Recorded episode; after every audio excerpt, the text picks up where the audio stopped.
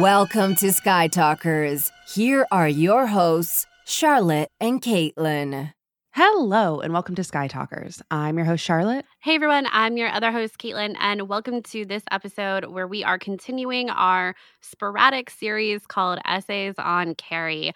This is part three, where we are going to be talking about the essay Harvesting the Celebrity Interface Carrie Fisher, Virtual Performance and Software Stars by Andrew Kemp Wilcox, which is featured in the anthology that we've been going through, Our Blessed Rebel Queen. Very excited to be continuing this series. This has been one of my most favorite things we've ever done on the podcast. And hopefully, you've listened to our other two episodes on Who Owns Carrie Fisher and Gatekeeping the Past two essays that sent me into like a personal spiral of uh of like my own identity and my the way that I perceive fandom and perceive Carrie Fisher and my past and everything. I, Caitlin too. It's not just me. It's been really a fun way to approach these topics about fandom and participatory fandom and participatory culture, which is something that we talk about in those other episodes, which I'm sure we're probably going to be talking about in this one as well. This this essay is a little different than the others, and I'm really looking forward to getting into it. But on the series, we are just continuously analyzing our relationship with Carrie Fisher, our relationship with Princess Leia, and how we've been consumers of her image and persona. It's it's been a really interesting journey. So thank you for listening and for listening to the other ones. I know so many of you have purchased this book. I think we sold it out on Amazon. so that was cool and I really I don't know, I, it's cool to always read these essays on fandom. I actually purchased another book that was recommended by a friend um, called Fake Geek Girls, which I'm really excited to dive into. But this one, I feel like we uh, have a lot. We have a lot more essays to get through actually for this series. so this will definitely be an ongoing series. So again, thank you for listening and thank you for joining us today. We said when we first started this series that it would probably we continue it throughout the year probably, but now I'm not so sure if we'll make it through the end of the book by the end of the year. Just with the amount of Star Wars that has come out and it is coming out, I I'm so nervous about the end of this year. So. I feel like we say that every year, actually. yeah, but this one's a little different. It's a little different, okay? It is, it is.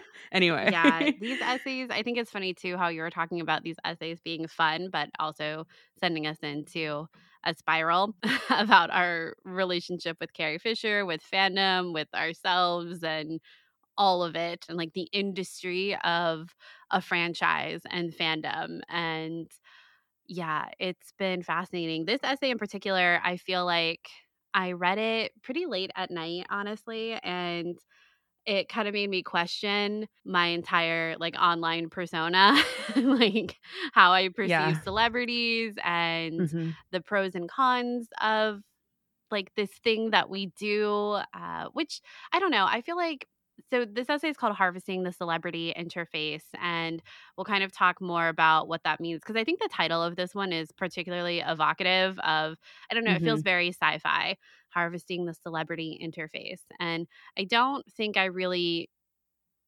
what i expected this essay to go through was talking about virtual performance which is in the title of it and the ethics of virtual performance. And of course, we're coming fresh out of a period of Star Wars where it feels like everyone was talking about this, specifically in regards to Luke Skywalker in uh, the Book of Boba Fett and the Mandalorian and everything like that. And this essay doesn't really get into that uh, specifically. Instead, it kind of takes a different route that I wasn't quite expecting. And yeah, it surprised me. And I feel like this essay, maybe even more so than the other two that we've read so far, I just like want to sit down at this mic and like read it to you straight so you can just hear it yeah.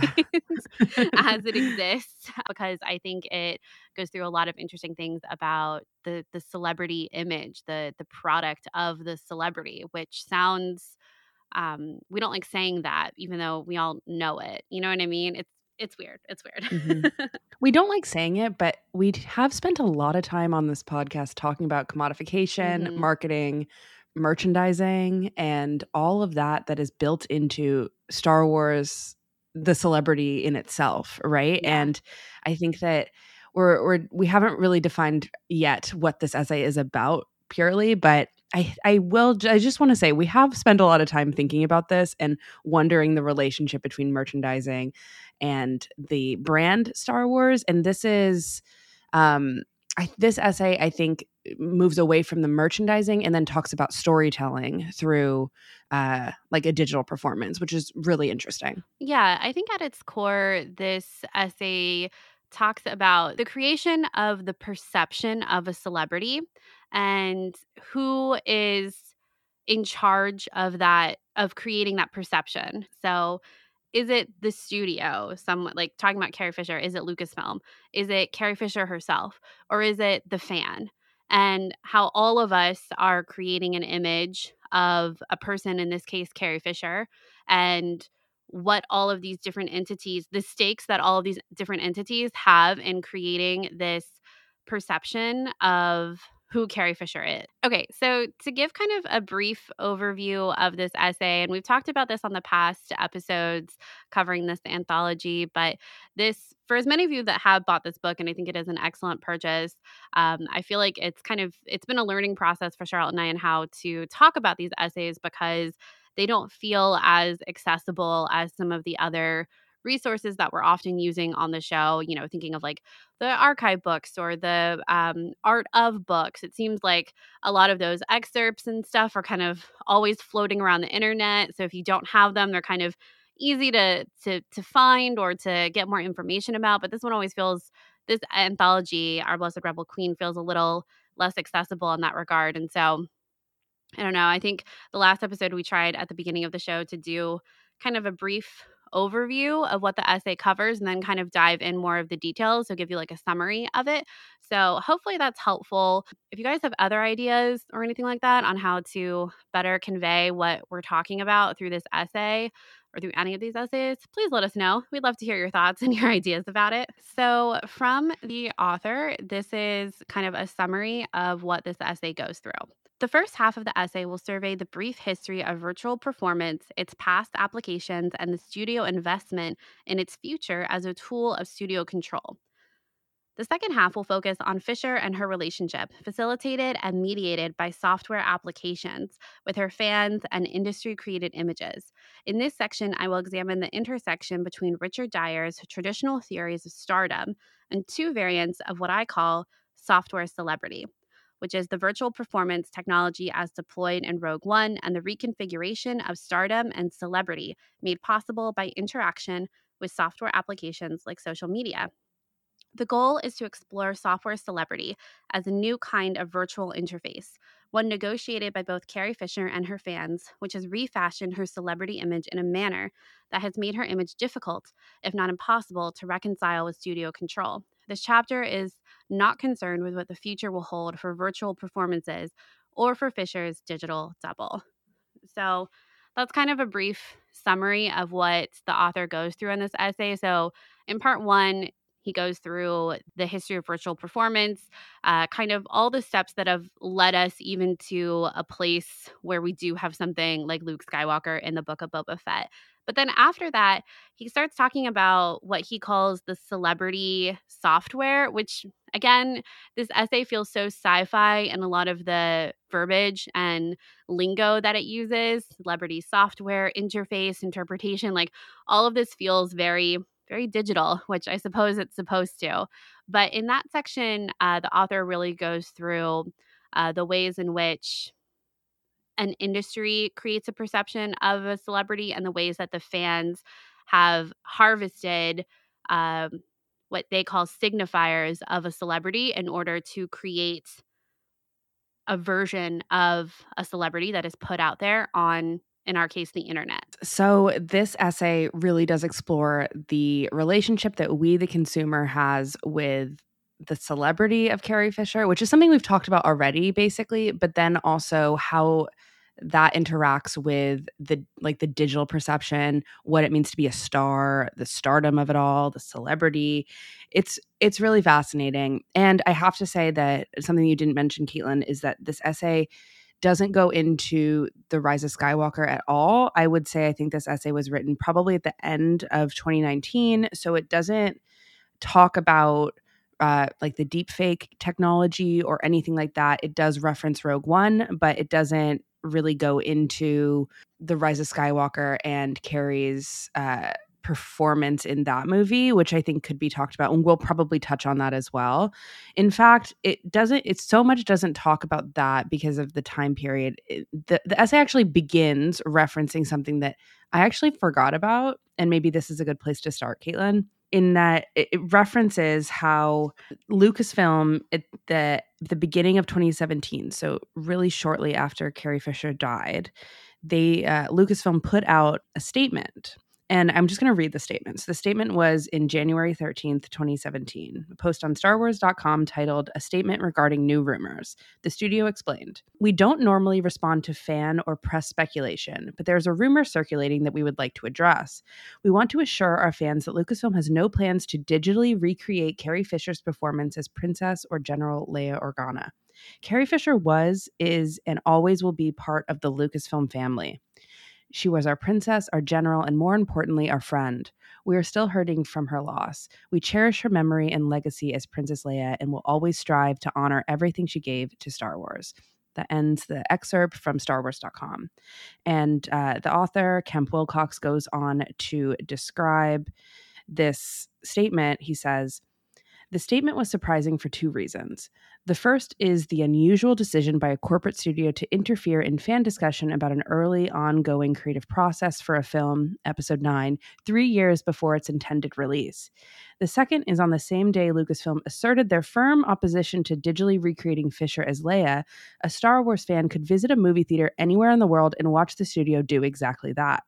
Rogue One, a Star Wars story, was released in North America on December 10th, 2016, featuring a rousing final moment in which plans for the original Death Star superweapon are handed off to Princess Leia, digitally recreated to depict Fisher in her appearance from the opening moments of the 1977 film, stitching the newest Star Wars film directly to the original via digital trickery.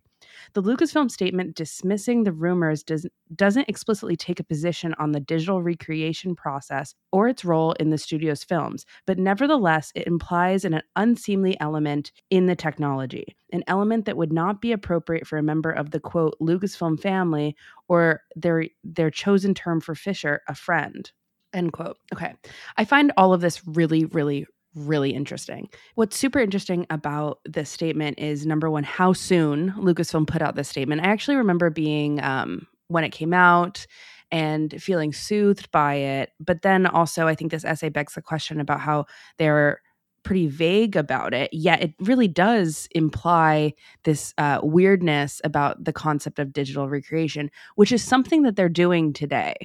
But how do you sort of wrestle with that as a fan when you have this implied understanding of who Carrie Fisher is when really we don't know who Carrie Fisher is? The essay goes on to talk about how quote, after decades of studio investment in virtual performance technology, Fisher's passing exposed a gap between the capitalist interest in the technology and the ethical in- issues underlying it. Why did the recreation of Fisher provoke this reaction and not, say, Cushing's? One explanation is that Fisher's sudden passing sparked a quote, too soon reaction from the public but this seems inadequate and only raises more questions. The phrase, quote, too soon is most often applied to jokes made at the expense of the deceased, an act perceived as disrespectful. Are virtual recreations inherently disrespectful to the dead? Do they mock? If so, why tolerate them at all for any performer? How is a virtual performer any different from the typical flood of celebrity images that follows in popular media after death? One might argue that posthumous depictions of Fisher are acceptable only insofar as they are respectful, but we are left once again to question what about virtual performances that fail to meet that criteria? Complicating the issue further is the simple fact that reanimated de- reanimating deceased celebrities was not only the first, but likely to date the most common application of the technology. But the very notion of resurrecting Fisher via digital technology was met with enough concern that Lucasfilm had to issue their strong rejection. And so then the essay goes on to talk about the concept of quote fan rejection of virtual virtual Carrie Fisher. And I just like it's interesting that we start the essay talking about how this was a statement issued in the time of like pre-production for episode 9 when actually we did get a sort of quasi digital performance as you might be able to define it, by Carrie Fisher in episode nine anyway. So initially, within the marketing that hadn't hadn't really started at all for episode nine, we get a post on StarWars.com that talks about how they are not going to do this and they would never disrespect a member of the quote Lucasfilm family. And then later we do get a somewhat of a, you know, digitally stitched, software enhanced Carrie Fisher performance. Yes, the the scenes that we saw in The Rise of Skywalker were uh, filmed for The Force Awakens and stitched together to make uh, make it make sense for The Rise of Skywalker. And um, one thing that Caitlin referred to a couple minutes ago was this concept of software celebrity. And I think all of that really does come into play with episode nine and with the way that we interact with Star Wars today. And all these questions about, like, is it too soon? Is virtual performance mocking? Is it honoring? Where is the line? Um, and wh- what is that line in the first place? How did we get to this line when we are a consumer and we are interacting with the concept of celebrity and stardom? The part that Charlotte's been reading from has kind of been like the front section of this essay, really before they uh, even get into the meat of what they're going to be analyzing and talking about. And like a lot of these essays so far, it's really kind of taken me back pretty viscerally to whatever time period that they're describing. And it's usually like within the sequel trilogy era uh, that kind of these memories have come back. And I think this, we've talked about it before in the past episodes, but just this kind of all of these things happening at once at the end of 2016 and 2017 with Carrie Fisher's passing, the premiere of Rogue One. Um, what's also happening is they're in post production for The Last Jedi. And there was all of these conversations about if they were going to change what was going on in The Last Jedi to account for Carrie Fisher's passing, if it was going to have, if they were going to make changes that could then ripple into episode nine. And I remember Rian Johnson being very adamant that he what there were going to be no changes uh, to Princess Leia's performance, to her storyline in The Last Jedi. And I remember all of the conversations all of us were having at that time of saying there is no right answer. I think that's what all of us were saying at that time. I remember talking about it at Celebration, talking about it at DragonCon online on the podcast, other people talking about it. And I think the one thing we all came back to was that there is no right answer. I think a lot of people, myself included, in looking at the range of possibilities, it was like, I don't think a, a, virtual performance as we were kind of imagining it, like Peter Cushing's, for example, was what we wanted in The Rise of Skywalker in episode nine, for example. But I think what this section is kind of getting at is okay, if that is quote unquote disrespectful, is Peter Cushing's respectful because his family agreed to it. It's been a number of years since he died. Like they said, it's, you know, it's not weeks ago that this happened like what is the line? What what does it mean to be respectful of a digital performance like peter cushing's versus if they had done the same thing with leia in the rise of skywalker um, that they did with peter cushing for example uh, with tarkin in rogue one? And furthermore to your point charlotte it's like okay so carrie fisher's performance was digitally stitched from The Force Awakens. So that technically is virtual performance. Does that cross the line? Does it not? Does it? Right? Like if we're drawing lines in the sands, how do we know where to draw them? And I think that's been a really interesting thing to think about. I can't say that this essay comes to any sort of set conclusion about it. In fact, I would argue it doesn't really continue to talk about this issue um, mm-hmm. specifically Agreed. throughout the Agreed. rest of the essay.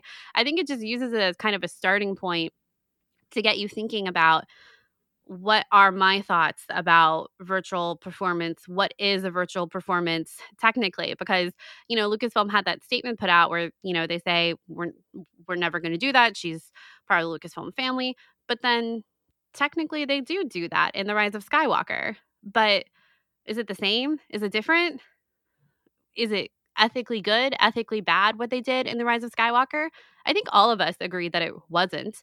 Um, that they did what they felt they could do with what they had, and they didn't want to write a story that Leia wasn't in in The Rise of Skywalker. So this was the best they could do. And I don't mean that to sound bad because again what we were all talking about for years is it's a question no one wants to have to ask and there is no right answer and the only thing we all know is that it absolutely sucks that she's not here anymore and that's kind of where we all came down on it and i think a lot of us too at the time mm-hmm. were like you know what they decide if it's done in relationship with carrie's family that's really the most important thing at this point.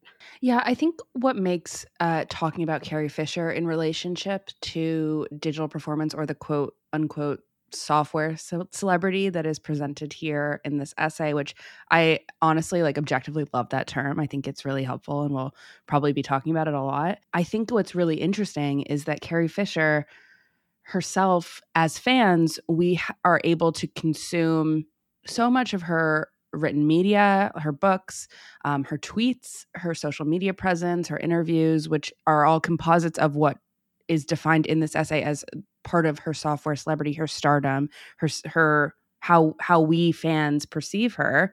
Um, and what's interesting is that Carrie herself has spoken a lot about her own autonomy or lack thereof of her own celebrity as it relates to Star Wars. And I don't know. I think it's really interesting. Like we when you insert Carrie into this conversation about digital performance, it gets uh, more complicated just because we have someone who has talked so much about being taken advantage of for her image um, throughout the entire series, and and we then sort of ask ourselves as fans, like, how much of, are we guilty of participating in that sort of um, consumerist culture as well? Something that's so interesting is that we as fans, at least I'm just speaking for myself and Caitlin as well, are pretty aware that when you join Star Wars, they take like a 360 degree digital mold or like regular mold of your face to be used for toys. And the understanding is that yeah it's used for toys but it's also used for a lot of different things now into the future and the essay kind of explores the what happens in the future with that sort of um, technology and like why was it in its place in the like why why was it so um it's so well used within Star Wars, and it, it, Carrie sort of was always publicly talked about it. You know, the quote in the essay says, "quote Decades after Fisher signed away her famous face for free, digital recreation broke that face down into its component data and displaced both the face and potentially the star significations. This obviously the same thing happened to Peter Cushing, which is why they were able to create that sort of technology that makes his face look so well done in Rogue One that many people who watch that movie don't even recognize that it's a digital performance, right? That honestly, a lot of that, and I could be wrong about this, but this is my understanding that a lot of that came from sort of uh, projection mapping and like the creation of toys back in the 70s when his character first debuted, and same with Carrie. And I, I, think that Disney, Lucasfilm, they own your image. And that's something Carrie has joked about so much, something we've talked about on this podcast. And so the the conversation about consuming these digital performances and how where they are started from and where they are created from is pretty fascinating. I also want to acknowledge my probably like lack of understanding about a lot of this technology. I am not someone who works in the dig- in at least in that sort of digital space. Um, and and especially in special effects and my scope and uh, understanding of it is is limited to the things I consume and I uh, I just want to acknowledge that because I think as we talk about the digital performance, there is a sense of limitation over my own knowledge of how something like that works. But um, at the same time, I do think that my perhaps my perspective, my limited scope of perspective is useful in this topic as we are like sort of general consumers of digital performances sort of every single day these days. Regardless, I think that Carrie becomes an interesting pivot, I guess, in order to explore the concept of what uh, this author calls celebrity interface, which, like Caitlin said, is very a very sci-fi terminology. But because we have so much information about what she thought about her own um, relationship to her character, Princess Leia, and how they're sort of indistinguishable, um, it creates an interesting uh, thought process, I guess. Yeah, I think that this essay uses a lot of this uh, like I said earlier, like very evocative, descriptive language in, in a sci fi sense, things like celebrity interface and like harvesting celebrity signifiers and things like that. It's very technical, it's very um, inorganic, but then it's intersecting with someone like Carrie Fisher who has benefited and suffered and hated and loved this conflation of her own identity and image with Princess Leia herself. And not only that, but it's also intersecting with the fandom, with fans who feel that they have a very personal relationship with Carrie Fisher um, in a way that I don't think was the same for Harrison Ford or Mark Hamill, um, or even George Lucas to a certain degree. Carrie has always kind of stood separate for better and for worse in so many ways when it came to the fan relationship, to relationship with the fans. Totally. So, the first kind of big section of this essay gives a history of virtual performance, and the author provides kind of a short definition of what they mean when they're talking about virtual performance, because it's not just something like deepfake or what we saw with Rogue One. Quote, briefly sketched, virtual performance refers to the use of software applications and digital effects to create a new simulated performance of an actor or celebrity personality, often recreated without the presence or input from the target performer. What I actually found really interesting about this section of this essay is that uh, yes, we define virtual performances. And I think that it's a helpful definition in this conversation to say without the input from the targeted performer, because I think that you can spin off digital performance to even talk about like animation or something. But I think that what this essay actually does is it credits the exploration of this technology into uh, something we know super well, which is the Phantom Menace for its creation of original virtual characters. Um, we we talk about that with Jar Jar Binks as the first like individual virtual character ever on screen, and that how that process um, was so complicated to get there. But if you can actually take that way further back and i think this is something that's a limitation for myself in that when i when i think about digital performances and the the concept of it the politics behind it the conversation that's happening now my mind immediately goes to deepfake and basically everything that's been happening in the past five years. And that's not really fair and i think because the this essay actually goes into a lot of different movies and television shows that used uh, archival footage and uh, different forms of different types of digital performances to uh, to get their story across and it really sort of jogged my memory and i'm just going to go through some of the the noted examples zelig in 1983 dead men don't wear plaid in 1982 back to the future part 2 1989 in fact it even refers to a lawsuit quote which so egregiously used makeup and trick photography to fake the presence of actor Crispin Glover that the result was a lawsuit. I didn't know that. That was in 1989. And then Forrest Gump in 1999 with the inclusion of LBJ and John Lennon. Forrest Gump like really leans on digital performance and and sort of like inserting Forrest Gump into different historical um, pieces. I don't know. I feel like of all this list, that's the one I've watched the most because it's literally always on TV. And I remember when I was growing up and I would watch it, uh, my family would always be like, isn't it so crazy that they did that they just they just put him in that scene or they put the president in the scene and it just looks so good and it creates a little bit of a magic right and i it gets it across in a movie like Forrest Gump. And then to continue Sky Captain in the World of Tomorrow in 2001 that brought back and used a digital performance of uh, Laurence Olivier. And then this was also they also reference in this essay a lot of commercials that use digital performance to bring back certain characters. I think that off the top of our head, characters and actors, of course, quote instead of plastic instead of a plastic awkward model of humphrey bogart the actor's real like- likeness could be seen composited alongside elton john james cagney and louis armstrong to sell diet coke in 1991 John Wayne likewise sold Coors Light alongside R. Lee Ermey the following year, and Fred Astaire ditched Ginger, Ginger Rogers for a Dirt Devil vacuum in an infamous 1997 spot. I think that we can all kind of remember a little bit of these. The one that st- stands out in my head is that John Wayne one. I remember that specifically. That I feel like that was shown a lot actually. Yeah, that's the one I remember. Yeah, and all this to say, I just think that this essay really highlighted like, wow, they've been really exploring this technology for a really long time.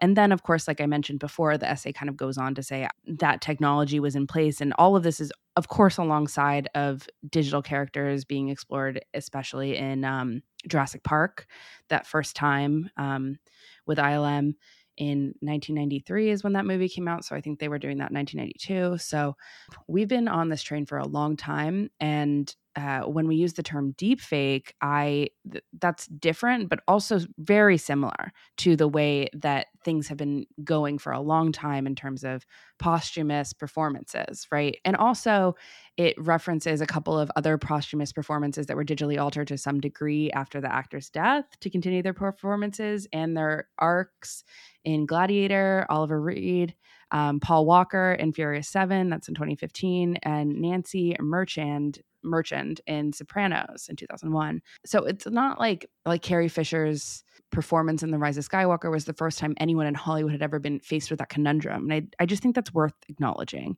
Again, because I feel like I look back at the past like 10 years, five years of technology, and I'm like, how did we get here so fast? And wow, there's so many ethical questions that we haven't answered. And the truth is, like, these questions have been asked for a long time. And uh, again, I think that this essay is more interested in understanding why uh, there's a line between what's okay and what's not, and how do we get to that point based off of our own relationship with celebrity. Yeah, and is something like a commercial, like John Wayne in a commercial, is that less ethical than, say, if they had completely digitally recreated Carrie Fisher in The Rise of Skywalker? Like, is selling mm. a product like beer on a commercial is that less ethical than continuing a story like Princess Leia that Carrie Fisher did love. did love, right? Like is that where we're drawing yeah. the line or is it all or nothing? Which is it's so crazy because personally like from that sentence alone like objectively I would say John Wayne selling a product when he is not alive and as a character that he is not playing yeah uh is um not okay. Like that's I would draw the line there if I were his family, right? And but that's not the case. Yeah. so uh and also it, it's worth noting that there's been a lot of talk about how Billie Lourd, Carrie Fisher's daughter, did approve her likeness um being used in the Rise of Skywalker at least. And I also just want to say like one sentence in that I think it's interesting that now we've entered this time that we're just coming off of watching Obi Wan Kenobi, which included a 10 year old Princess Leia, obviously recast. It was a, an amazing choice. I think that a lot of us can agree. I'm not going to speak for everyone, but I think that a lot of us, maybe 99% of us, can agree that that was a great addition to the series. And she was amazing and we love her and everything. But it is the first time we've ever seen a live action recasting of Princess Leia. And I think that that conversation can go alongside side of this one, sort of, because I remember so deeply when everyone, and still everyone is talking about this, I guess, to some degree, about how perhaps Carrie should be, or Princess Leia should be recast for episode nine to make the story more complete, uh, to not just build off of things that were filmed back in 2014 and left on the cutting room floor. Right. And building a story around that versus having something that like uh, telling the story that they meant to tell that they told Carrie Fisher they would tell way back when when she was still alive. And I think that everything I just said comes off the side that I do think that perhaps they should have recast Princess Leia for episode 9 and of course I can say that after the fact because I think that before episode 9 I was like I actually think that the they seem confident in what they have.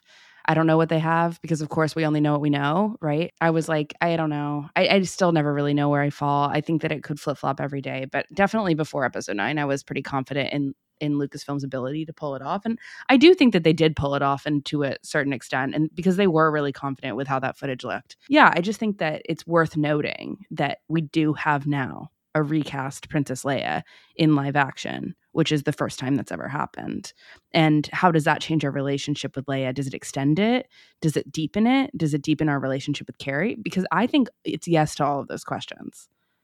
Does it deepen your relationship to Carrie Fisher or to um, I think Leia? so because I think that we, yeah, to Princess Leia, and because I think that we've spent a fair amount of time, Caitlin, you and I, talking about how I think Carrie would have loved Vivien Lyra Blair's performance of Leia. Okay, but how does that deepen your relationship with Carrie Fisher herself? It doesn't, I guess, not personally, but I think that it makes me think about her legacy in another way that I hadn't before because I hadn't had this experience before.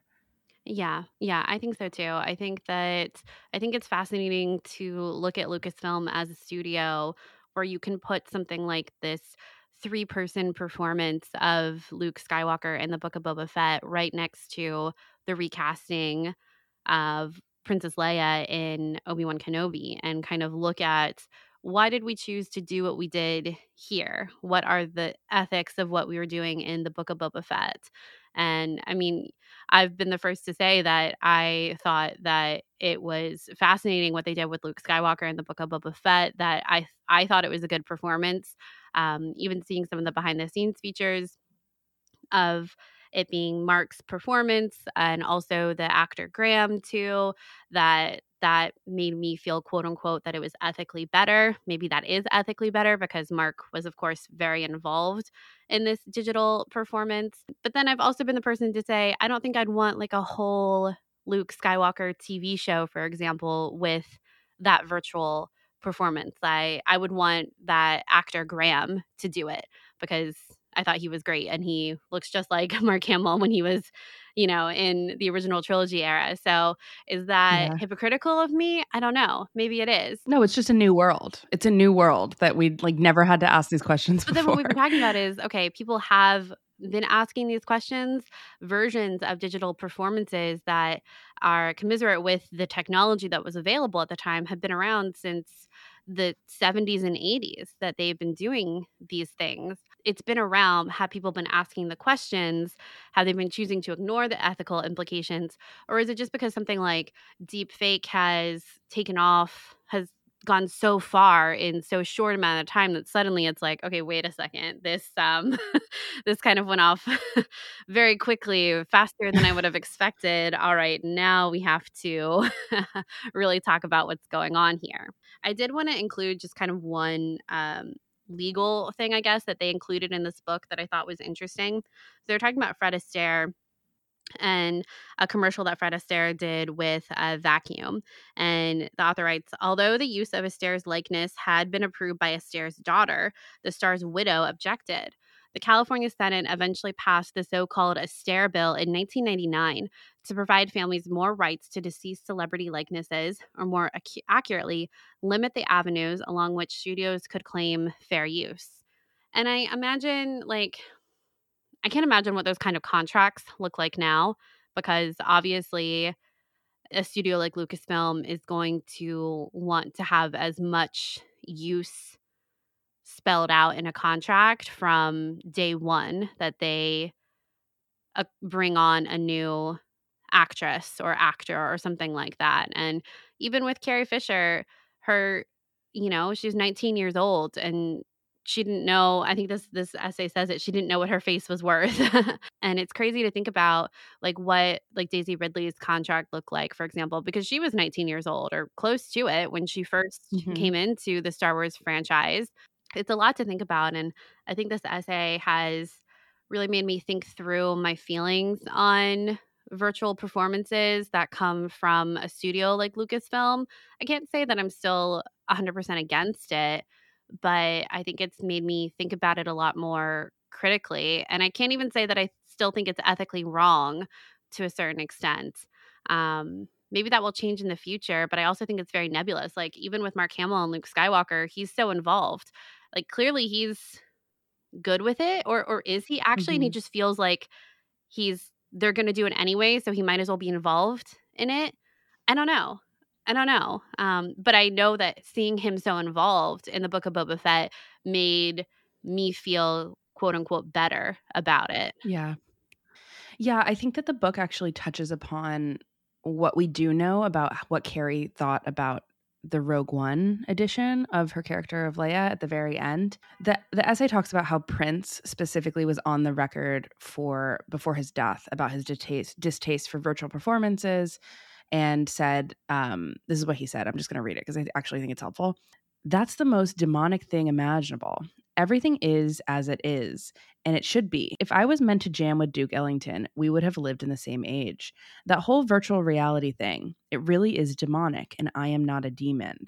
Also, what they did with that Beatles song, Free as a Bird, manipulating John Lennon's voice to have him singing from across the grave, that'll never happen to me. To prevent that kind of thing from happening is another reason why I want artistic control. So, the topic of art- artistic control is, I think, what you're getting at too, Caitlin. So, again, the essay sort of goes into what do we know about Carrie Fisher and what she thought about the Rogue One situation, how involved she was. Again, there's not a lot on the record about that. Quote Lucasfilm executive John Knoll claimed to have received word that Fisher, quote, loved her digital recreation. Just a few days before her death, however, Fisher posted a link on her Twitter account to an article from The Independent on Rogue One. The article titled, Rogue One's CGI Princess Leia. The sands of time are so cruel you can't even do motion capture for your younger self briefly describes the difficulties that arise when older actors attempt to recreate their younger selves via mo- motion capture, pinning the blame on, on an older actor's body language. Fisher accompanied her tweet of the article with a comment composed in her style, of course, heavily in emojis, that translates to the sands of time, so cruel they should be arrested and sent to a cardiac beach, get CGI, perspective, and deal with it. End quote. Her comments suggest, at the least, ambivalence over the digital future of performance, although without further commentary or more direct quotes, we can only hazard a guess. So there you go. We actually have no idea what Carrie thought about her Rogue One performance beyond John Knoll's word, which I guess I sort of trust. I trust John Knoll, yeah. but uh, someone who's still working for Lucasfilm. Yeah, I don't know. Right? I, it's I, like it's an um, I guess I'd I'd love to know more, but we don't have that sort of information. And I do remember her posting a lot about Rogue One um, when it came out, and that was what was actually, uh, if I could bring myself back to those days where those like three days basically on online as we were perceiving her image online as uh, what we were going through the news that uh, Carrie could potentially die. Um, and before then she had been tweeting about rogue one sort of clandestinely because of course like her in the ending that was a spoiler. So she wasn't necessarily being like hey did you see me? Yeah. I was in there. Love that because it, you know she died on i think the 27th, 27th. the 27th and uh yeah so i think that that december 27th movie came out like possibly a week or more before then. So there wasn't a lot of conversation about that digital performance at all, really, um, from her. So, of course, we don't have that much. There's only a finite amount of time that we would. Any interviews she would have given talking about it that we, I think, would expect to expect to have come would have been in the new year. Months later. Yeah. Yes, exactly. And so, I guess when we talk about our relationship to the Luke Skywalker quote unquote deep fake, right? That sort of technology that we see explored in the recent television shows, we do feel good about it because if if you feel good about it at all, a lot of that has to do with the fact that Mark was on set, that Mark uh, has some input, that we like Graham's performance, that it was all done with love. Like we get the sense, at least the perception of love, right? I would assume that this a similar thing would happen with Carrie, but I I don't I don't know. So it's weird to not know, I guess. It kind of makes you wonder if everything that happened with Carrie Fisher and with Leia and at the end of Rogue One and kind of the whole process that they went through and the fact that she did pass away so shortly after that film premiered, if that informed how they handled handled the situation with Luke Skywalker and Book of Boba Fett is kind of the wrong way to put it. But if it made Lucasfilm kind of put down like pen to paper procedures for how they're going to move forward with something like Luke in Book of Boba Fett, like the steps they want to go through, like making sure it's cleared with Mark Hamill, having that in writing, okay, inviting him on set, being a part of the performance as much as he wants to be, everything like that. Because Mark did the full performance more or less for Luke. And I think like then Graham mimicked it after Mark performed it or some combination. It's a little unclear. Yeah, some combination yeah. of that. But I wonder if it changed how Lucasfilm felt that they should ethically go about a virtual performance and what we see in Book of Boba Fett is what they think is ethically the right path forward with something like Luke Skywalker.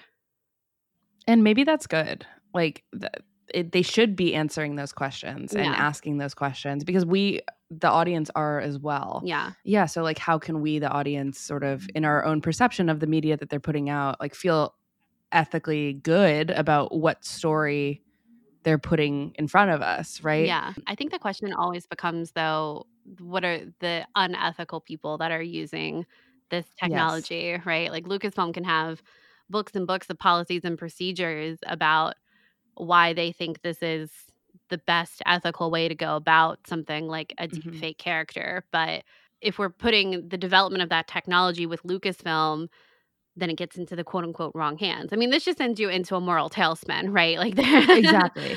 But then also that moral tailspin, like it can't it's not within the past 10 years. Yeah. Right. Like it it Yeah. has this has been explored for years.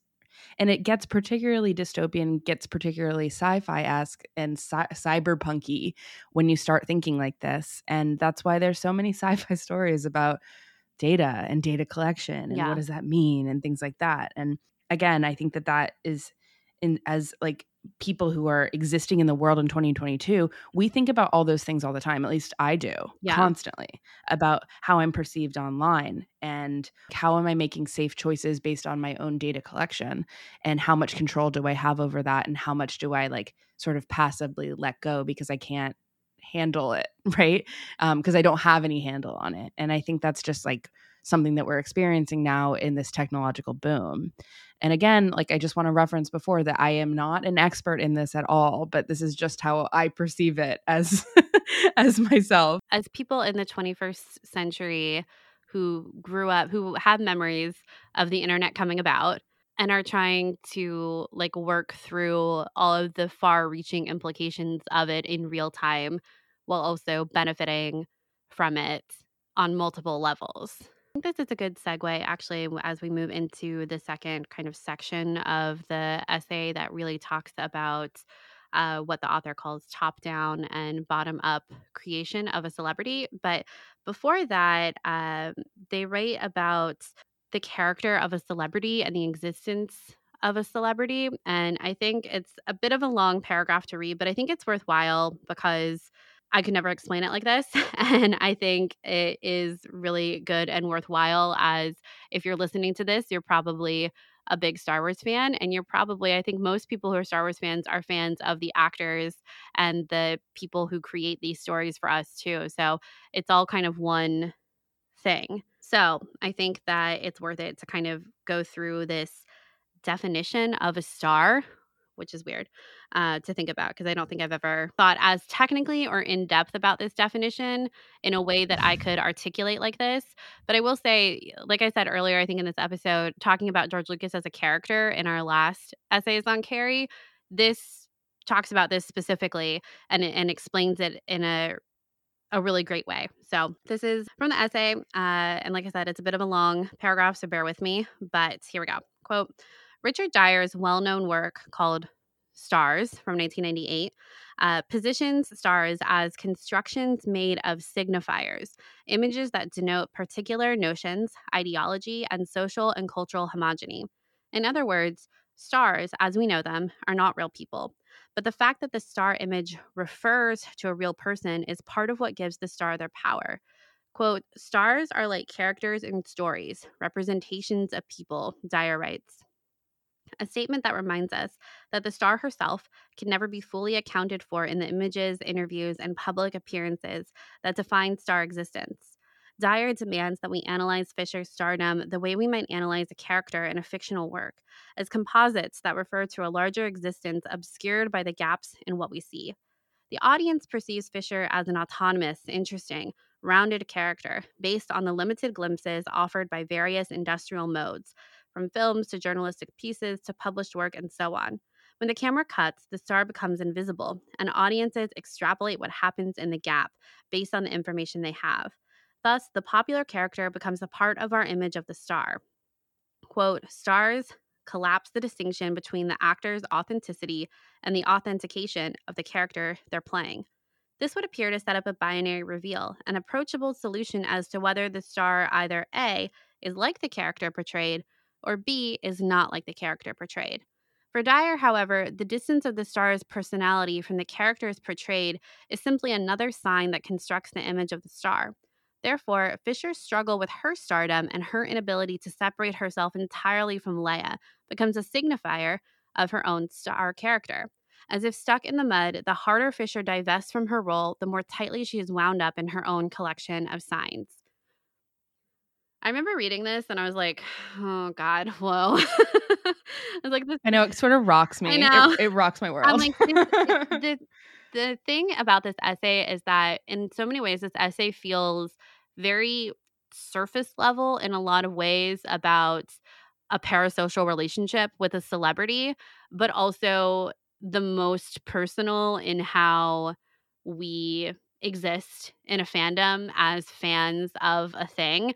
And I think this is applicable to whatever it is you're a fan of. Author talks about signifiers for a star. And I think another word I would choose to give that is characteristics of a star. The word signifiers, again, feels very like a data entry point, which I think is the point the the intention behind using the term signifier but i know for me it was kind of hard to conceptualize or, or fully kind of understand what they were getting at but about taking these characteristics that we see on the page or in an interview and we apply them ourselves.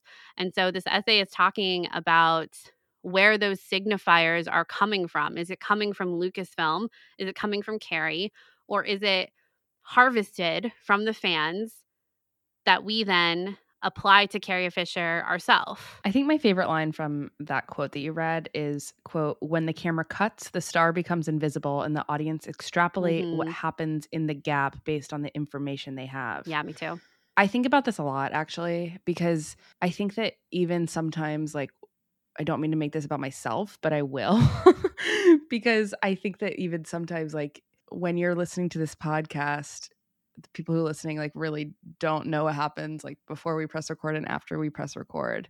And i'm not saying that to be creepy i'm just saying that that's what we present into the world right? Like it's not like that is malicious but like i i think that there's just a lot of perception that happens online based off of what you see. And this is a conversation that happens so much now with the rise of social media on an individual level, right? Like when you're scrolling through your Instagram feed, you only see a highlights reel.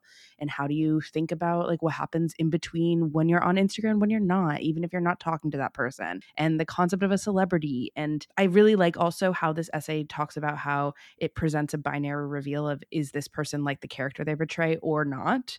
And I think that we are um, are doing that cognitively, whether we know it or not, right? About a, a celebrity and if they are like them maybe it's in their benefit because then we uh we sort of associate them as one character and i think that's actually what happens with leia in some way because even carrie herself i think there's a wonderful quote i do not have it in front of me about how carrie says that Le- where Leia ends, Carrie begins, and there's no end or something like that, right? Uh, do you remember that quote specifically? I, ca- I cannot quote it, but I remember it. Yeah.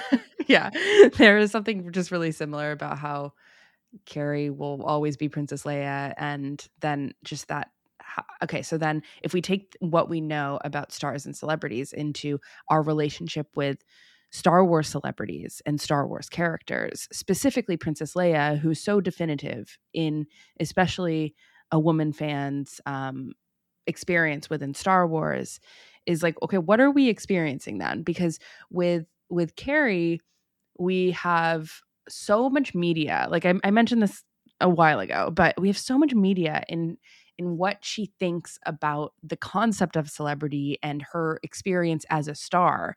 Because not only was she a huge star, right? And one of the most iconic characters of all time, but she was born into celebrity, born into stardom. So this is something that she has thought about so much and writes so beautifully on as well. So it really does create um again like a, a, a, lot to think about, I guess, when it's really laid out, like Caitlin mentioned, right in front of you. And then, of course, it adds another meaning when her character continues on after her death when we think about them, at least I do, as so similar as like almost one person. One is not real and one isn't. And you know, like uh, one is not real and one is. So I it's a lot. It's a lot. Yeah. Yeah. I think it's so um the author that the essay quotes a lot is Richard Dyer, who wrote a I think it's a book called Stars from the 90s, which I've I have not read it. I only only know about it from this essay. But Richard Dyer writes about it's this image being created from the studio, from the the top down. And I think that I don't think that author could have imagined the world that we're living in now, where, like you said, Charlotte, um, Carrie Fisher has written so much about herself, her life, her her inability to separate herself from Carrie Fisher, how she wishes she was separated from Carrie, uh, from sorry, from Princess Leia. See, God, that's like a Freudian slip there. yeah, it is. Uh, but she's written so much about it herself, and so the signifiers of who we think Carrie Fisher to be are also coming directly from her but this is also still a persona because we're never with her 24 7 um, and it did make me think a lot about us as podcasters and the way that you, the listener, think about us. Like, there are people who are listening to this show right now who don't follow us on any social media. The only avenue that you have to know us is through this podcast, is through this hour and a half right now in your headphones, right? But then there are people who have this other layer of how they know us to be through social media or through TikTok. And then there are other people who have met us in person, but in different degrees of events, whether it's passing on a convention floor for just a second or actually at a live show or having a conversation with us. And it's like all of these layers. But at the same time, I know in all of those moments, I'm putting on a persona myself. And I think a lot of times there's this feeling that a persona is inherently a bad thing or is fake um, or is not true. And I think I've felt in the past couple years that I don't agree with that because I'm never going to get on this podcast and sit down to record and not put my best foot forward. totally. right. That's yeah. never or or be myself. Yeah, it's it's both. It just wouldn't be good. It's both. Like I'm not gonna I'm gonna say my opinion, but I also can't lie and say that I'm never nerve not nervous about my opinion. In that same vein, I never want to come on sit down to record in a bad mood or phone it in. You know what I mean? So, of course, I'm going to put my best foot forward and be energetic because one, this is something that I care about, but I also care about our listeners and the fact that you're choosing to spend time with us and to hear what we have to say. So, yeah, if if I'm having a bad day and that's certainly happened on days that we record and it's like, all right, I got to rally. I got to flip the switch a little bit in my head, you know, to get in a better mindset before we do this. And there have been many times over the years that we have not recorded, pushed off a recording because we didn't feel in the right headspace to do it. And so, yeah. This recording? You mean? Yeah, actually. um, but so like we've done it so many times, like so many times. I just want to say a lot of people will listen down and be like, yeah, absolutely. You should take time for yourself. You got to like um, be in the right headspace, of course. But all that to say is, I put on a persona when I sit down at this microphone. And if you've met me at a celebration, there is a, a version of myself that you're meeting that is not my complete self. Just like I assume that I am not meeting your complete self, because how could we expect that of each other, right? And so, how could we expect that of Carrie Fisher, despite all of the hours of of interviews and the thousands of pages of writing that she's given us even with that we can never write like even though there are i guess you could say fewer gaps in her persona because of how much she has given us of herself so generously and vulnerably there are still gaps there. And i think that has been yeah you said that was kind of your favorite section uh, quote from that section i read and i think it is for me too because yeah, when the camera goes off, something takes its place for Carrie Fisher or, or for myself too, like when the, the recording mic goes off, right? And that makes it sound very dramatic. It's not, I promise. But like, I don't know. It's just caused me to think a lot about my relationships with celebrities and parasocial relationships and even the parasocial relationships that we have with each other online, like other podcasters, people in the Star Wars community, people that I've talked to every day for years and have never met in person, people who I consider my friends. But do I know them? I do know them. I know a very specific side of them, but I still only know a part of them. But also, that's everyone.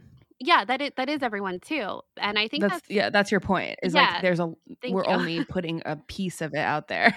so Yeah. just I want to I want to help you hammer home. is that we're always only putting a piece out there. And I think it's elevated on a massive level with a celebrity because that piece is seen by millions of people, thousands of people. Your degree of reach varies, obviously, but that's what makes it different is that there's so many people who are perceiving the same thing and also experiencing that when the camera cuts, what happens. I think there's, especially in kind of the mid aughts of social media, there was this, like I said earlier, like feeling of fakeness from people, accusing people of being fake for not being vulnerable and authentic online. But it was social media was such like the wild, wild west for influencers and, you know, YouTube stars and TikTok stars now. And there's such a different type of celebrity that makes you feel like there are fewer gaps in your understanding of the person. And maybe there are, but like I said before, there are still gaps, many gaps. Totally. Let's shift a little bit to talk about virtual performance and the term harvested, harvested celebrity that the author coins. We've already talked about virtual performance, which I'll read the definition again as defined by the author. Quote, briefly sketched, virtual performance refers to the use of software applications and digital effects to create a new simulated performance of an actor or celebrity personality, often recreated without the presence or input from the target targeted performer. But then the author actually puts forth another term called harvested celebrity, which is basically what Caitlin was talking about before, but it's worth defining because the term is, I think the word harvest is something we should dive into. So, quote, the other is harvested celebrity, the kind that Carrie Fisher made a hallmark of her late life and career via social media engagement with fans and followers. I chose the word harvested as a workaround to avoid the terms like, quote, participatory or, quote, convergence, terms Henry Jenkins coined to define a cultural activity of sharing and collaboration, using media platforms like Twitter as a means to an end. Following Jenkins' theories, those fans who engaged with and followed Fisher on social media are often made to feel as if they were collaborating with Fisher on a live feed of her life. Commenting, tag- tagging, retweeting, conversing. Jenkins doesn't believe that applications like Twitter are intrinsically participatory, but rather exist as platforms that facilitate the natural drive for creative participation and that has that has always existed in communities and in fact help form communities. There's much to appreciate in Jenkins' models, but we must be careful not to simply frame Fisher's direct engagement with fans through an unproblematic lens of content producers and content consumers, using digital technology to forge new relationships and avenues for consumer activism. Jenkins too often overlooks or downplays the ways in which we which consumer participation is turned against the consumer and weaponized by the content creators, disrupting the perceived closeness between two sides. In many cases, participation is, in fact, an illusion of participation fostered and encouraged by media industries. Is the volume of fan engagement with Fisher over Twitter authentic and open, as a reading by Jenkins might support? Or is it simply a new kind of separated construction mediated by the boundary of a software within which it occurs? Okay, so that was a lot of words. All right. I just want to say there's a lot of words to talk about harvested celebrity and what it means to be a harvested celebrity and how do we define participating and diving into what it means to um, converse with a celebrity on social media like Twitter. And I think with Caitlin and I, we actually use Twitter a lot. And this is something that I think that we think about a lot is what is the means to an end to using Twitter? Is it just fun? When I'm talking to someone on Twitter, what does it mean? And I think that the the author that the author that this author actually quotes last name Jenkins I sort of think it's like it's sort of passive, right? Like that's what he he is defining it as. When I actually think that it is the opposite, um, that we form all of these opinions based off from someone based off of our experience on social media with them. Therefore, we're harvesting, using that word, this appearance of that celebrity based off of what they put out online, which feels, in a sense, what they put out online feels so personal because it feels like a leveling field with fans and creators right? When we when we experience celebrities sometimes they're on a stage and we're in the audience they're on the screen and we're in the audience but on twitter we're all in the same place i've heard people talk about twitter being a town square i don't always know if i fully agree with that but there is a leveling field with social media that happens a lot of course there's a lot of disputes you can make when talking about social media and that leveled field meaning someone like Carrie Fisher has a blue check mark, right? Because they're a celebrity, and someone like Caitlin and I do not have blue check marks. So we are not actually experiencing Twitter the same way. But at the same time, we do have the app. We all have the same app. There's something there, right? That is uh, a leveling field that's different from watching someone on the screen and experiencing it as an audience member. However, we are an audience to her own tweets, right? And we were an audience, right? and uh, what we think about what she puts out on there, to use the term, we harvest them in order to create an image of that celebrity. And I think that so much of even Carrie's like end of her life in that like five year period or longer period that she was on Twitter, tweeting actively. So many fans, I think that we even like personally had great experiences of interacting with Carrie online when she was alive, um, especially on Twitter. So it's just it's an interesting thing to think about because I think even the term harvested celebrity, which is in the title, right? Like the, the title of this essay is harvesting the celebrity interface. Using the term harvest, there's a certain sense to me, at least my experience of that word, there's a certain violence to the word harvest. I don't know about you, Caitlin. Yeah, honestly, because we've been talking so much about kind of the sci-fi nature of a lot of the descriptions and stuff used in this i think of like harvesting bodies and like body parts and there's so many sci-fi films about that and i think it's very apt when we're talking about full body scans of celebrities and things like that to be used in the future. The word harvest yeah I, I completely agree with with with you about the feeling of it of violent, of dark, of kind of mindless, or also kind of a, a baser intention around harvesting signifiers of a celebrity.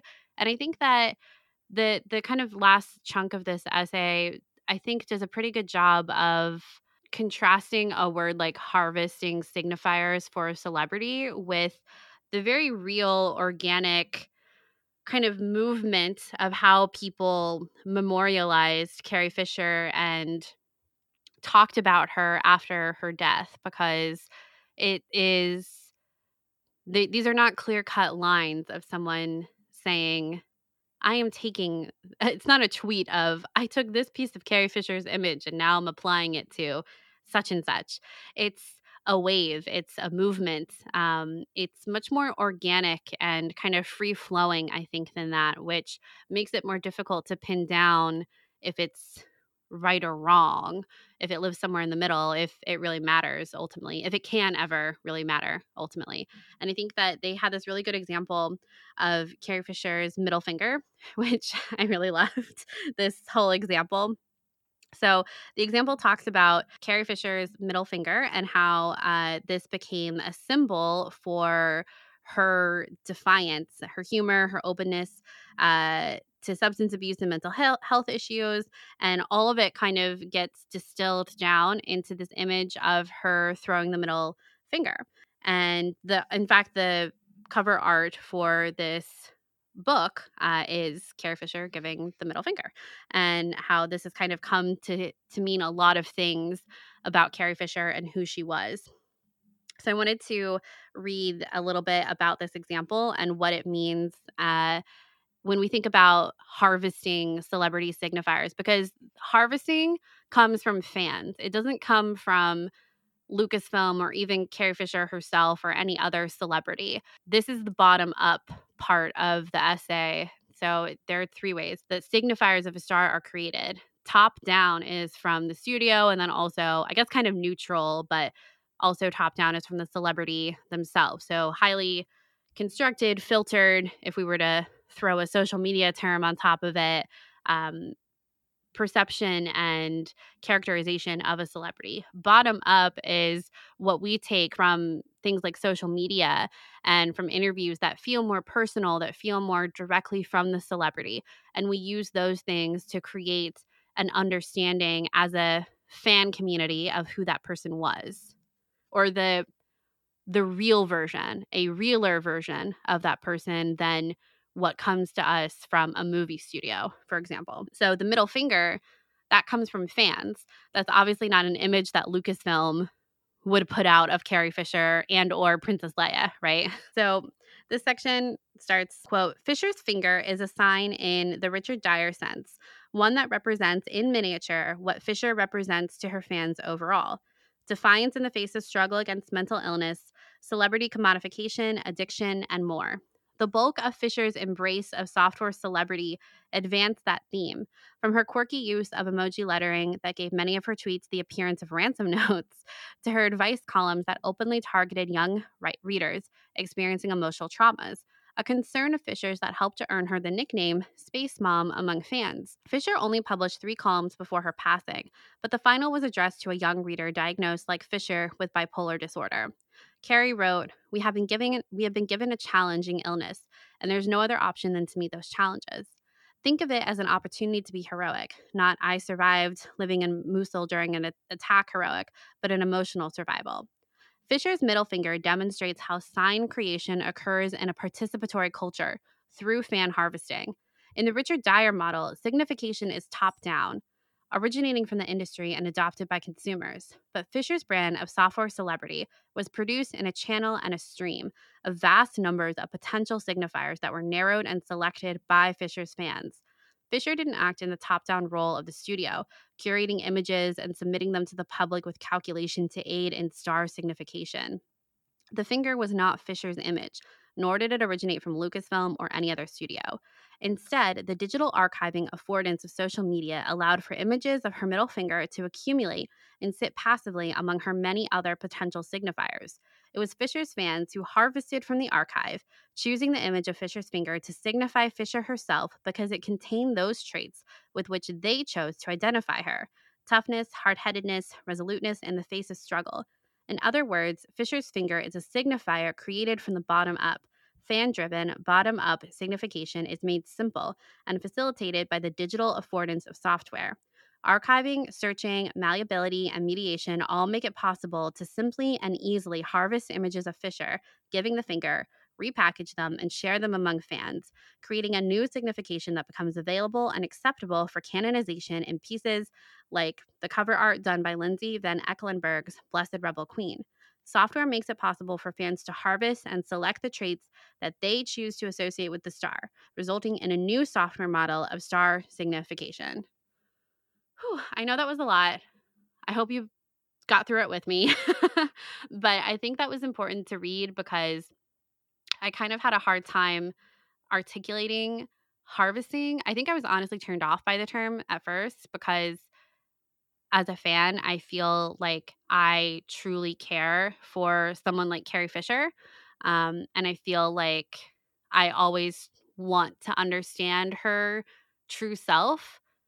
But I also exist in a digital landscape, and so many of these traits are harvested from an archive of what gets the most retweets and things like that. And I don't know, it really made me sit back and think about everything that we do online when it comes to celebrities and the traits that we associate with them that come from their own creation, right? Like Carrie Fisher threw the middle finger herself all the time. It's not like that didn't happen. So this isn't a, a wrong thing to associate with her, right? But when we're looking at this span of who she was as portrayed through something like her Twitter feed. At the time in 2016, 2017, that is what was harvested because that is what the fandom needed to get through for motivation, for comfort, whatever it was. That was what was chosen to be harvested from Carrie Fisher's image and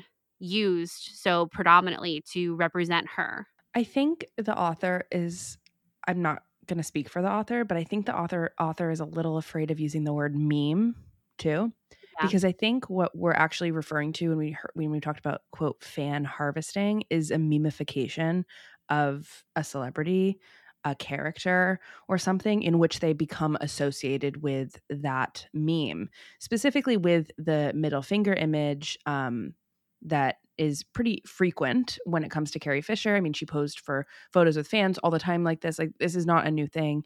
And I don't know. I think Caitlin, you mentioned that Lucasfilm probably didn't wouldn't put out an image like that, but you actually don't know. Like they maybe they could have, you know. But I don't really see like the Star Wars account tweeting something like that, I guess. But it's something that comes sort of directly from fans in their digital archive of uploading those. And that to me sounds like a meme. Sounds like a GIF.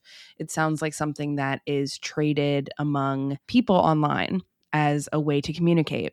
And when when people use those me i think that we can all think about like a popular meme or something that comes from a movie and now we associate that meme with that person that is depicted in that meme with that person even though that is just something that we quote unquote harvested as fans or not not fans um, as people online in order to understand like a slice of their own persona so the essay talks about fan harvesting and what I'm also going to call the memification of a celebrity.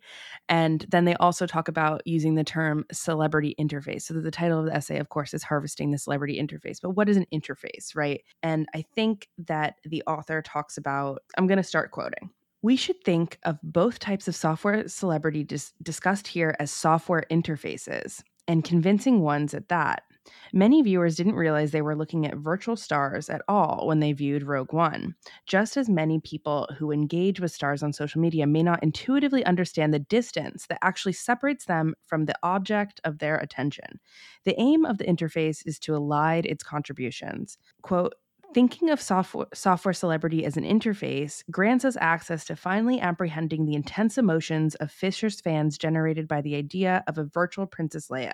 Alexander Galloway frames his discussion of software interfaces by acknowledging the desire of the viewer to reduce the interface and arrive much closer to the object, in this case, the performer, beyond, noting that, quote, a desire to be brought near is such a desire is most certainly at the very base of human life. So I think that when you talk about the interface, that interface could be Twitter, it could be the movies, it could be a television show, it could be any sort of media in which we consume from a screen, whether that's the big screen, that's a small screen, that's our phone, um, our computer, on Twitter. And we're always, I think, as fans, looking to reduce that gap in between um, where we sit right now and that celebrity that we like. Um, and I think that it gets kind of creepy, right? But that's how we experience and use that as like a mode of understanding um, our own relationship to the celebrity. Yeah, and as audiences, we like the interface of something like Twitter because the gap is smaller and it's they're all like everything from the movie studio to interviews that is done that are done um, commercials uh, and everything on social media these are all different interfaces. It's just the degree to which the audience feels they're seeing something authentic. And like today's audiences we know that on a film or in certain types of interview settings it's very scripted is for lack of a better word like filtered i guess. But then, you know, a celebrity responding kind of randomly on Twitter, that feels much less scripted. It feels more real, unfiltered. Um, it feels genuine and authentic. I mean, you just had Rian Johnson reply to a tweet of yours, and it was like the best day ever. and it was like, oh, it was. He, it really was. Me directly. It's like me, but is it? Is it like? Is it an illusion? It's an. It's an, a good illusion for you what does it actually mean to Rian Johnson? It's just like something passing on his newsfeed. You know what I mean? Totally. Yep. I think what we're getting at is really summarized at the end of this essay because there's a gap, right, between how we have perceived Carrie Fisher versus how we perceive Princess Leia and what happens when the camera stops, right? That quote that we read that we both responded to. Um, we are filling in a lot of gaps with our perception as fans of Carrie Fisher, and we have been for years. And those gaps, and what we have filled in, might not actually jive with what we see presented from the studio from us. Um, And of course, like I, you might recoil at that, but I just want to read the quote and you can see what you think. Quote Lucasfilm's virtual Leia is an ideological construction of control, centered and near invisible. But software celebrity has allowed an ethical, decentered version of Carrie Fisher to eclipse the original. Fisher's software stardom makes her suddenly incompatible with her original studio image. We can theorize then that this disruption of her star image drove, in part, the fan backlash against her virtual display replacement, even after Fisher herself reportedly approved the likeness. With Fisher's defiance decentered, it has thus been repurposed and redistributed among among fan channels. This quote thing called Carrie Fisher can no longer be scanned and ingested, even if the eventual fate of Princess Leia in future Star Wars films, because it has been dispersed and incorporated among those who embrace her image of defiance. The studio version of, of Fisher can only be a puppet, speaking for a politics of control, while Blessed Rebel Queen, this this anthology, speaks for fans who constructed her, who seek to hashtag carry on, who are raising their middle fingers in solidarity. I think what this essay does at the very end is it separates, it goes back to that very original point in that original thing that we started this essay, this conversation off with, with Lucasfilm feeling the need to respond to that fan backlash about what will happen to Carrie Fisher's performance for episode nine. And it says, and it sort of makes the point that that performance, why that statement needed to be made is because Carrie Fisher, as a persona, as a celebrity, as a star, and all effects of that word that we've discussed today, has eclipsed who Carrie, who Princess Leia is in every fan's heart, basically, and who she is and how how we perceive her, quote unquote, carries on. And that's why it felt uncomfortable. That's why that thing needed to be said. That's why that statement needed to be issued because we're still wrestling with these two things Princess Leia, Carrie Fisher. Yeah, I don't think I've ever kind of truly thought about or put it into those words of Carrie Fisher eclipsing Princess Leia because I think. I think of them right. as so merged so I think to kind of truly put Carrie Fisher as eclipsing Princess Leia is a really interesting conclusion and one I still need to think about because I guess it is true in a lot of ways, but is it fully true? I don't know. And I remember thinking about this after she passed away and everything kind of leading up to the rise of Skywalker, what they were going to do with her character, etc. And thinking about 50 years from now, people watching these films and do they care that all of this happened the way it did, right? Is will Carrie Fisher still eclipse Princess Leia 50 years from now, 10 years from now, or will it still be or will it have flipped then because the people that are that have living memory of her, I guess I should say, are no longer around, are no longer part of the fandom, have passed away themselves. You know what I mean? Uh, because is that all of our reaction to Peter Cushing in Rogue One? We're like, wow, oh my God, looks so great. But don't do that with Carrie Fisher. Not so soon. It's too soon. Right. So then in 50 years, will it not be too soon anymore? I don't know. It's like, it's kind of, it has sent me into a spiral about how I think about all of this and my perception of a celebrity in general. Like I said, when we first started this essay, I definitely thought it was going to be let's really dive into the ethics of something like a virtual performance like we saw in Rogue One and Book of Boba Fett. And I'm kind of glad it didn't because I don't know if I could have coherently talked about it at all because I can barely coherently talk about this topic. um, but yeah, I think it's it's just given me a lot of reflection about those gaps in understanding a persona of a celebrity and also the role that we all play in the fandom of harvesting images, of harvesting personality traits, signifiers of a celebrity. And the author makes the argument that the harvesting is in some ways more ethical than the top down image that is created by the studio, for example. And is it perhaps more ethical? I think I might say it's more organic, uh, but is it still a true representation of who Carrie Fisher was? Does it ultimately matter? I think it does, but I'm not sure if it's still a true image of her. But can anything be a true image of her? Can anything be a true image of me? No. So then, does it ultimately matter? Right. And I think that's the, that's the question. I mean, I think that personally it does matter because it matters to me, but I don't really know the levels in which it matters to me until I'm presented with the question. And I don't have the specific question right now. Like because I don't have a specific example. Um I think with when we talk about the rise of Skywalker and what was done there, again, I just don't know because I don't have enough facts. I don't have enough information because I don't really understand how it works. Um, and I think that the way that I have compartmentalized it has been like, okay, Billie Billie Lourd thought that that was fine. So I should also think that's fine because she probably knows her mother more than any of us as fans and probably understands, I don't know, probably understands to a level of what um that would mean to her and what she would want. Even though Billy is also just a, a, a person too making a decision. So in really um, difficult circumstances. Super difficult circumstances. So again, I have to acknowledge those dis- difficult circumstances too. And I wonder, like, if I were in Billie's shoes, what would I have done? Right? Yeah. It's do you let down a bunch of fans who want to continue to see Carrie Fisher in the last Star Wars film, or do you make the choice to um, say no? They can't do anything with that footage.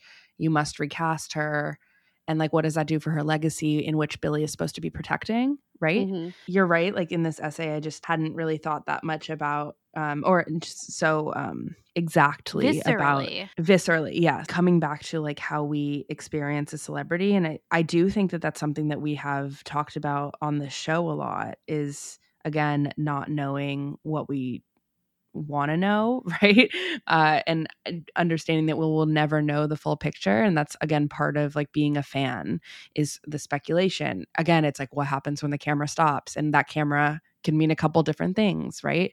Um, it could mean the social media, it could mean movies, it could mean anything. That's the the interface, right? In the end, like everything is constructed. Everything is a constructed image. So when the questions of like ethics come up, it's one that needs to be de- debated fiercely and like per example, I guess. I think that as a as a fan of a studio like Lucasfilm who is at the forefront of technology and have has used it in ways that are ways that help them tell the story that they hope to tell, like at the end of the day, I think that there are like endless quotes about George Lucas talking about sort of anthropologically about how technology helps him tell the story that he wants to tell, right?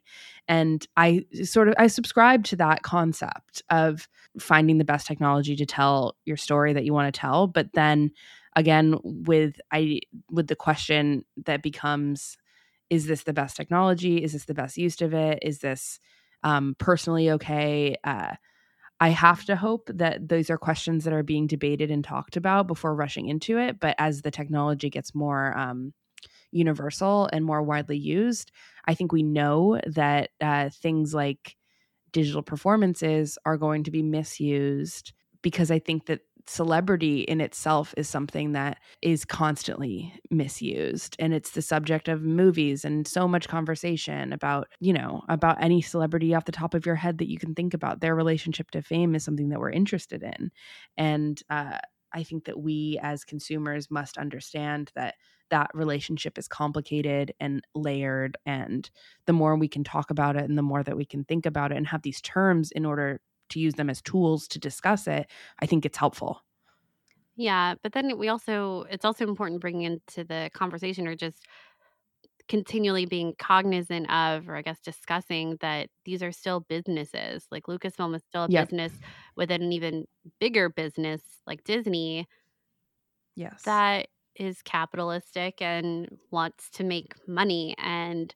are they then profiting off of our harvested emotional perception of Carrie Fisher and what mm. we the fan rejection of a virtual performance of her that they put out a statement before the last jedi has even been released about no definitively this is what we are and what we are not doing um, to cater to right. that fan reaction or is it what they actually felt was the right call but then like what when you're talking about george lucas and like his feelings about technology and all the ways that he's advanced it we've talked literally for hours about this and how that's so much who he is um, his goals and everything like that but that's also a signifier that has been harvested by us that he has talked about to the same extent that Carrie Fisher has talked about things like her mental health and and things like that. And so then Lucasfilm taking that kind of foundation laid by George Lucas, harvesting it themselves as the legacy of their studio for the ways in which they explore new technology for filmmaking in the future. And I don't I don't think that's like ethically wrong of them. Like that is still all true of who George Lucas was and is and the things that he pioneered as a filmmaker. Like none of that is false and none of that is wrong for Lucasfilm to say this is our foundation and we're we always strive to be at the forefront of forefront of new filmmaking technology.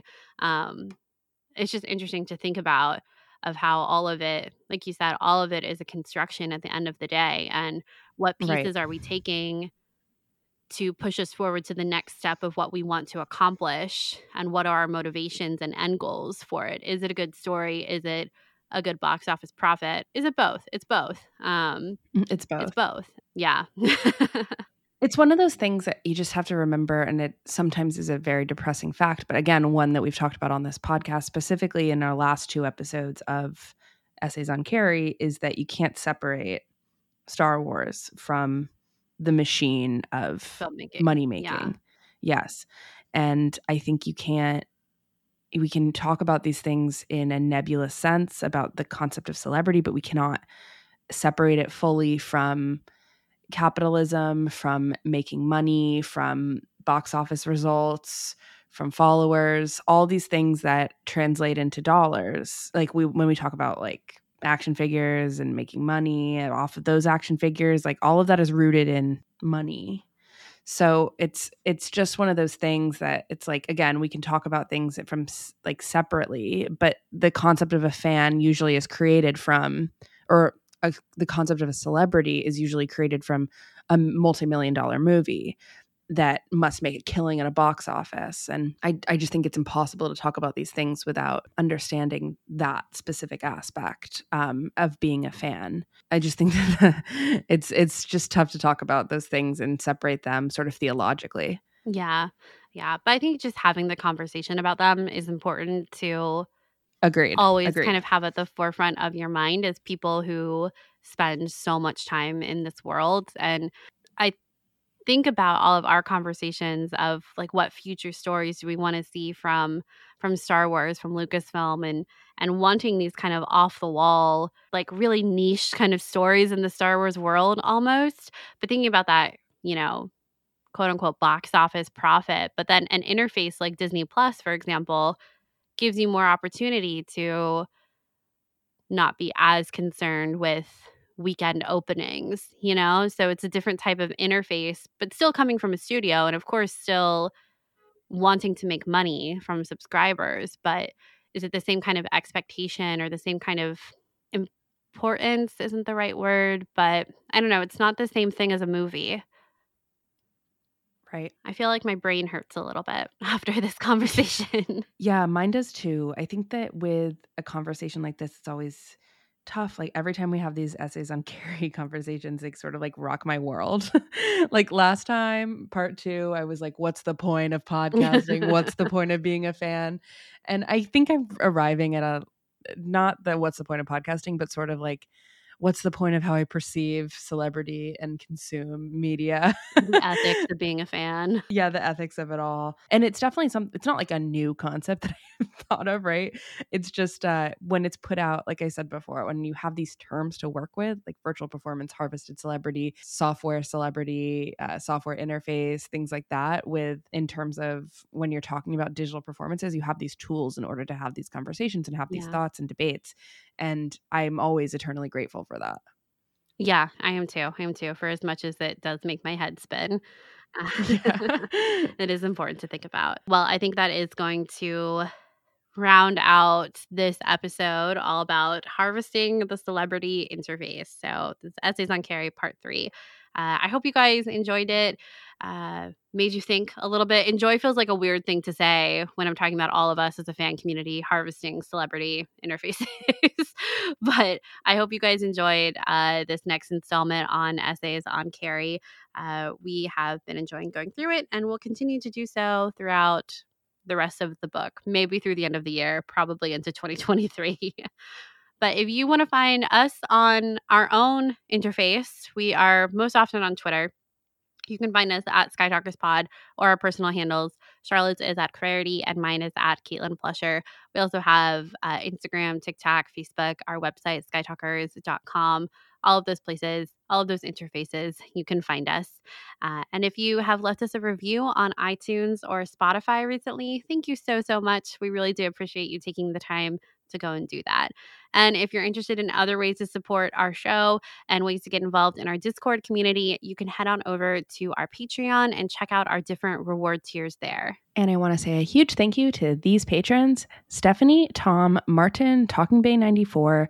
Talia, Daniela, Heidi, Kitty, Emily, Adam, John, Dylan, Alex, Fifi, King, Kimberly, Suki, Paul, Shelby, Derek, Tegan, and Imbecilius. Thank you so much for supporting us. Yes, thank you guys so much. And until next time, may the force be with you. May the force be with you.